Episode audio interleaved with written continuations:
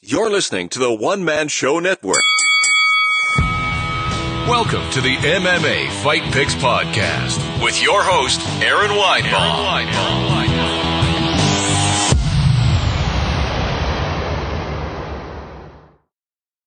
Hey kids and welcome to the MMA Fight Picks podcast. I am also live on Periscope. Thank you for the hearts. Feel free to ask your questions here or join along as I pick some fights.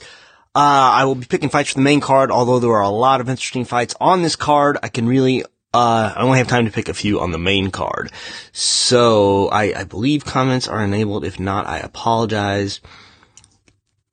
Uh, anyway, let's get to it. First up, first fight of the night we are picking, of course, this takes place tomorrow night, is a weird Friday night card, uh, June 1st at the Adron, what, how do you even say that?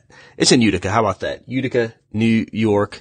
First up, we have Gian Villante versus Sam Alvey. Villante trains with Serra-Longo, who of course, you know, trains Al Iaquinta. So, you know, that's an automatic advantage right there. Uh, he's 16 and 9. His last fight was a split decision win over Francisco Barroso. Before that, he had two losses in a row to Pat Cummins via split decision and a knockout to Shogun Rua or a technical knockout. Then you have smiling Sam Alvey, also one of my favorites. Uh, he won his last fight and I believe it was his light heavyweight debut because I think he's a little big for the middleweight limit. limit. He tried to take his uh, fight in short notice. Uh, last time's a middleweight against Ramazan Emeev, which he lost. He looked tired. He looked really tired and he won his light heavyweight debut against, uh, Marcin Prasino, Prasnio, sorry.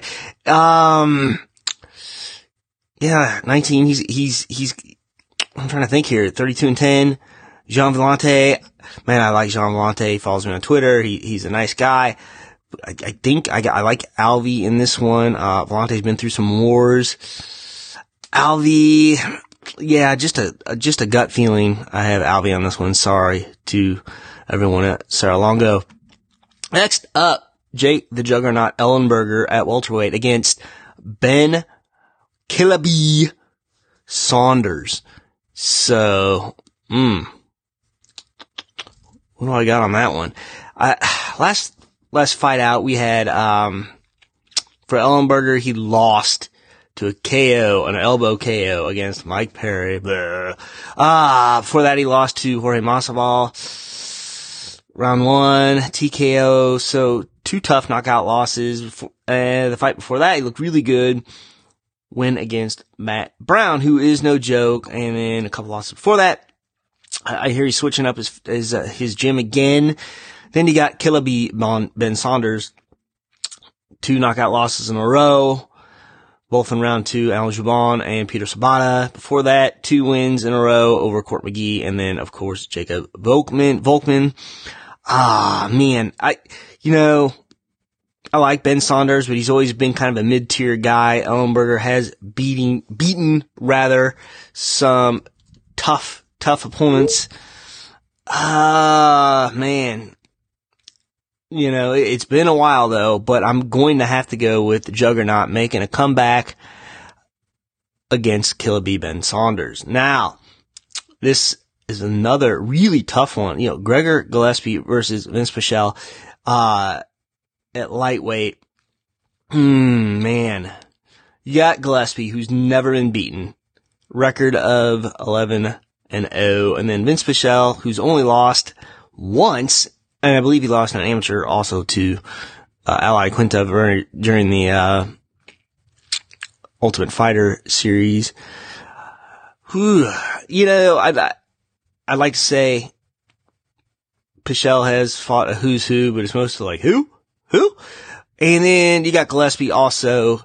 You know, he's had three fights now in the UFC, but he can win in a lot of different ways. Uh, submit you. He's a, he's a, he's a standout wrestler. Uh, he can knock you out. You know, his last three wins in the UFC against Andrew Holbrook, Jason Gonzalez, and Jordan Rinaldi. And then you got Pichel, who beat Joaquim Silva most recently.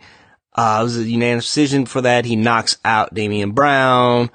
Decision against Anthony Njokuani. Uh, you know, he lost to Rustam Khabibulov, and that's been way back in 2012. So it's really, it's it's hard to it's hard to judge him on that. I think I'm going to go for the upset here. I, I, I think I'm going to go for Vince Pichel. I think he breaks out finally, and uh, he gets some stiffer competition after this. Now, the main event of the evening, you got Jimmie Rivera against Marlon Moraes. Man, uh, you got Rivera has lost what one time, so he is 21 and one. His only loss 2008 against a guy I never heard of, Jason McLean. Ring of Combat 22. Uh, for that, he's got wins over Thomas Almeida, Uri Faber, Yuri Alessandra. Woo! Man. Uh, he has beaten some tough, tough, tough competition. Then he got Marlon Moraes, who this will be his fourth fight now in the UFC. Last one, a devastating dab knockout to Aljamain Sterling. Uh, wins, you know, a split decision against John Dodson. And then his only loss, Rafael Assunção. I'm sorry, his last loss to Rafael. But that's, oh, almost a year ago. So, hmm.